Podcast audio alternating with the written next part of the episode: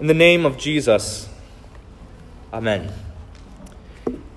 If I asked you to summarize the Christian life and the entire Bible, how would you do it? And if I asked you to describe in one word the commandments of God, what word would that be? And to us, the words maybe commands or direction or instruction or demands or rules comes to mind. In fact, people tend to describe and summarize the Ten Commandments as a long list of rules for Christians to follow. And if you ask Jesus that question, what would he say? In the gospel lesson, Jesus answers this question. The Pharisees and the Sadducees are at odds with one another. And the Pharisees heard that Jesus had silenced the Sadducees who tried to trap Jesus with a question about the resurrection. Remember, it's the question of a woman has multiple husbands, whose husband will be hers in the resurrection, right? And so they try to trap Jesus with this hypothetical question. So then the Pharisees see an opportunity and they send a lawyer over to Jesus to try and trap him with a question from their side. And this lawyer is not just a lawyer in the law of the land, but this is one who is an expert in the law of God. Right? One of their experts. So to test Jesus and to trap him, they send him this guy who knows his stuff. And so he asks Jesus, "Teacher, which is the great commandment in the law?" So they're asking this question for what reason? It's to trap Jesus. Because if Jesus says that any one commandment is the greatest, then they'll come against him for whichever commandment he didn't say. So you see the trap. So they don't know what he's going to say, but they know that whatever he does say, they're going to be against it simply because that's Jesus and they want to create division. So to complicate it more, the Pharisees had a bunch of rules. They searched the books of Moses and they came up with a long list of rules. They had 613 of these rules to be exact. And 365 of them told them what not to do, and 248 told them what to do. So for them, if they kept all of these rules, then they'd be obeying the law of God. They fulfilled the law of God as long as they kept these 613 rules. So when they ask Jesus what the great commandment in the law is, they're expecting Jesus to debate about which one of these 613 rules is most important. And how does Jesus respond? He quotes Deuteronomy 6 and saying, "You shall love the Lord your God with all your heart, with all your soul, and with all your mind. This is the great and first commandment. And the second is like it. You shall love your neighbor as yourself. On these two commandments depend all the law and the prophets." So do you see what he does here? He doesn't just answer the question, but he summarizes the entire law into one word. Love.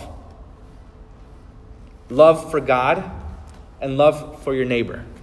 As we talked and as I said in the beginning of the service, the distinction between the first three commandments and the final seven. The first three talk about our relationship with God.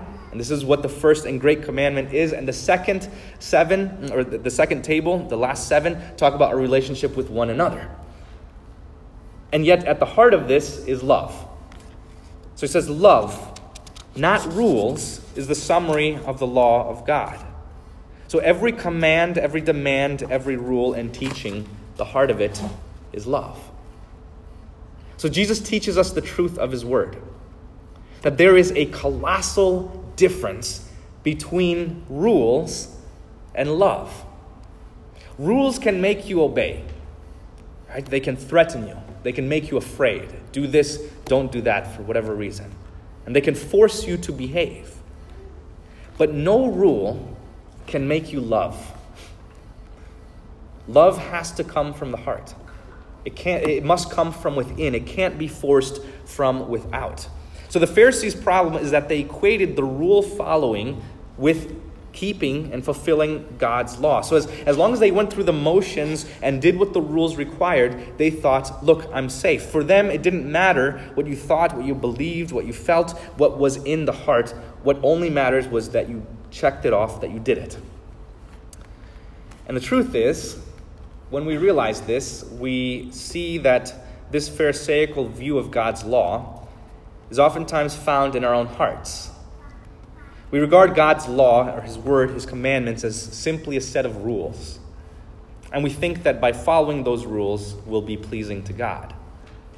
So we think of the Christian life in this way. It's just about what we do. So we go through the motions of just doing what we do because that's just what we do. If you've grown up a Christian, in fact, this is a very likely temptation to fall into. You can fall into this pattern and habit of life. And you can always tell who has fallen into this kind of mindset. You can ask the Christian, the normal Christian, why is it that the worship service and the liturgy is the way it is? And they'll respond, because that's just the way we've done it. We've done it in the past. That's how I grew up. Rather than saying, the reason we have the worship and liturgy the way we do is because we love the Word of God and we want to hear it the entire service, day in and day out. Or you can ask, why do we sing these hard and difficult and obscure hymns? And they might say, well, that's just what was picked, or that's just the hymn for the day. Rather than saying, we sing these hymns because we love them, that they're true to the Bible. They confess God's word, and they teach on the crucifixion of Christ, and they teach his word purely and beautifully. That's why we sing them. Or you can ask, why is it that you guys practice close communion? Why does Zion practice close communion? And they'll say, well, that's just how it is. That's our policy. That's the worst. It's just a policy. It's just something our synod came up with, and we just don't. That's our rule to follow. Rather than saying, well, 1 Corinthians 11 is clear, and we love God, and we love our neighbor, and we believe God is truly here as he says he is, and that those who receive it unworthily would receive it to their judgment. We don't want that. So we want to instruct, and we want to teach, and we want everyone to receive it joyfully and for their forgiveness. That's why. So the point is this, that you'll find that many Christians don't know why they do what they do. It's just rules that they have to follow. This even happens when it comes to the gifts of God. God's gifts of forgiveness, life, and salvation are reduced to a checklist of do's and don'ts. So baptism is just the thing that we do sometime after the baby is born, as long as we have everything else in place first. Or going to church is simply about checking in and checking out and checking it off the list, as long as it doesn't interfere with something that's more entertaining that day. Or the Lord's Supper is just something that we have to tack on to the end of the service, even though it adds a bit of time. But this all shows the graphic reality that when we think this way, we're no different than the Pharisees. That we don't love God with our whole heart. We're not joyfully doing these things, gladly, holding his word sacred. And Jesus says this in Matthew 15. He says, "You hypocrites, Isaiah prophesied rightly about you. This people honors me with their lips, but their hearts are far from me." This is what we fall into. This is the sin that we have. So this is what you have to understand, that just because you've followed the rules, don't think that you've fulfilled the law. Going to church and baptizing your kids and taking the Lord's Supper, not murdering, not committing adultery, these are all good things, yes. And they are things to do, yes. But this does not fulfill the law. The law of God must not only be fulfilled by your hands, but also by your heart. God doesn't just want you to simply obey rules. No, he wants all of your love, your heart, your soul, and your mind. This is what he asks for. So the reason we go to church and the reason we should worship God and God alone is and love him above all things is because of that. We should worship God alone because we love him. And yet many times we do so only out of habit or family tradition. It's because it's Sunday again, and that's what we do. Or the reason we use his name properly and we don't throw it around like a cuss word is because we actually love the name of Jesus that saves us from hell and damnation. But many times we use his name to curse and to swear because the second commandment is nothing but a rule for us. The reason we go to church, do devotions and sing hymns and read the Bible should be because we love God and we love the word of life. But far too often we do it begrudgingly Because in all honesty, we realize that we don't really love His word all that much. The same goes for loving our neighbor, for honoring our father and mother, for not murdering, not cheating, not stealing, not gossiping, not coveting. They're all rules and they're all good rules, but we oftentimes find ourselves following these rules because that's just the thing we do. When in reality, we should do it because we actually love our parents, because we love life and we want to protect it, because we love our spouse, because we love property, because we love reputation, and we love what God has given to us. We're not discontent. But when we don't love our neighbor, we find it's because we love ourselves more. So God doesn't want you slavishly obeying rules. He could have made robots for that. If you're coming to church and saying prayers and behaving well in order to justify yourself, in order to say, well, look, God, I did all the things you told me to do. I checked them all off the list. What else do you want from me? Then you have no love for God and no love for your neighbor. If you trick yourself into thinking, look, well, I obeyed the rules, so I'm good with God. I've done these things, right? Then your rules are completely useless. God isn't impressed. Even dogs can learn to obey rules. God wants your love, your heart, your soul, your mind. That and only that fulfills the law. So now it's Jesus' turn. It's his turn to ask the question. And he asked the Pharisees, what do you think about the Christ? Whose son is he? They said, well, the son of David. And he said, okay, then how is it that David in the Spirit calls him Lord, saying, the Lord said to my Lord, sit at my right hand until I put your enemies under your feet. If then David calls him Lord, how is he his son? And no one answered him a question, and no one wanted to speak to him anymore. Jesus is talking about Psalm 110, and he's essentially saying this. King David had a son, right, down the line, who is Christ. And yet David called this son to be his Lord. Why?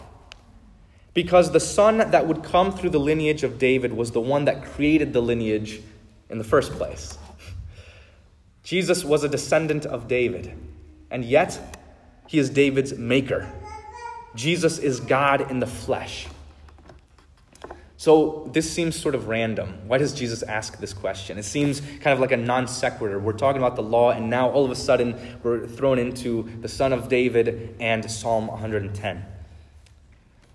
It's because Jesus is exposing their ignorance. And just as the Pharisees knew about rules, but nothing about the law of God, so too they know about David's son, but nothing about the Christ.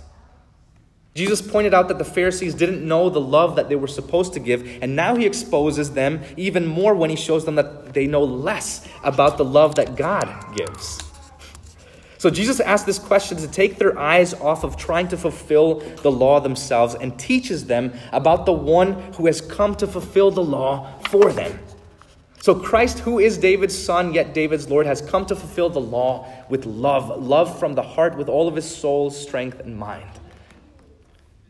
Jesus teaches them, and he teaches us here today, that the essence of Christianity is not simply a set of rules to follow. Rather, the essence of Christianity is the love of God fulfilled in Christ our Lord. Christ teaches us that he has come to save us with a love that we didn't have or couldn't find in ourselves. He has come to love us better than we could ever love him. God became man to love us to death. He became a man to show us perfect love, a love that is much more than an example for us to follow, a love that actually belongs to us, a love that has become our righteousness and innocence and perfection before our Father in heaven. For Jesus, we weren't simply a checklist item for him to do. He didn't suffer and die on the cross begrudgingly. He actually loved us with his whole heart. See, the Advent hymn, O Lord, how shall I meet you, says it so beautifully. Love caused your incarnation, love brought you down to me. Your thirst for my salvation procured my liberty. O love beyond all telling that led you to embrace in love, O love excelling, our lost and fallen race. So the reason God became man was because he loved you. And this is how he loved us. That the same week Jesus was asked this question about the law is the same week he fulfilled that law, as he would lay down his life for his enemies, loving his neighbor more than himself, loving the world even while it killed him, and loving the Father even while he was forsaken. He not only answered the question of the greatest commandment with his mouth, but he fulfilled that great commandment with his flesh, as his heart was pierced and emptied to its final drop. He gave up his spirit in a cry of forgiveness. It fulfilled the love that we lacked, and he loved us to the end. So, dear saints, Christ has lived for you. He has loved for you, and he has died for you.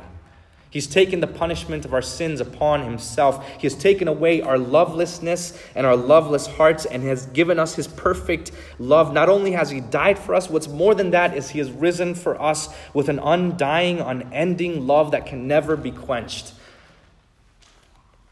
So more than being simply a set of rules, the Christian life is about love. And more than being about your love, this life is about God's love for you. So as you cling to Jesus and his love, you'll learn more and more what it means to love God and to love your neighbor as yourself.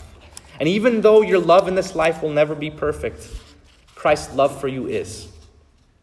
And he not only loved you enough to create you, but he loved you again to redeem you, and again to sanctify you, and again to resurrect you and to bring you to that final day when faith and hope will disappear and end, but your love will be perfected and endure forever in him. Amen. The peace of God which surpasses all understanding, guard your hearts and your minds in Christ Jesus our Lord. Amen.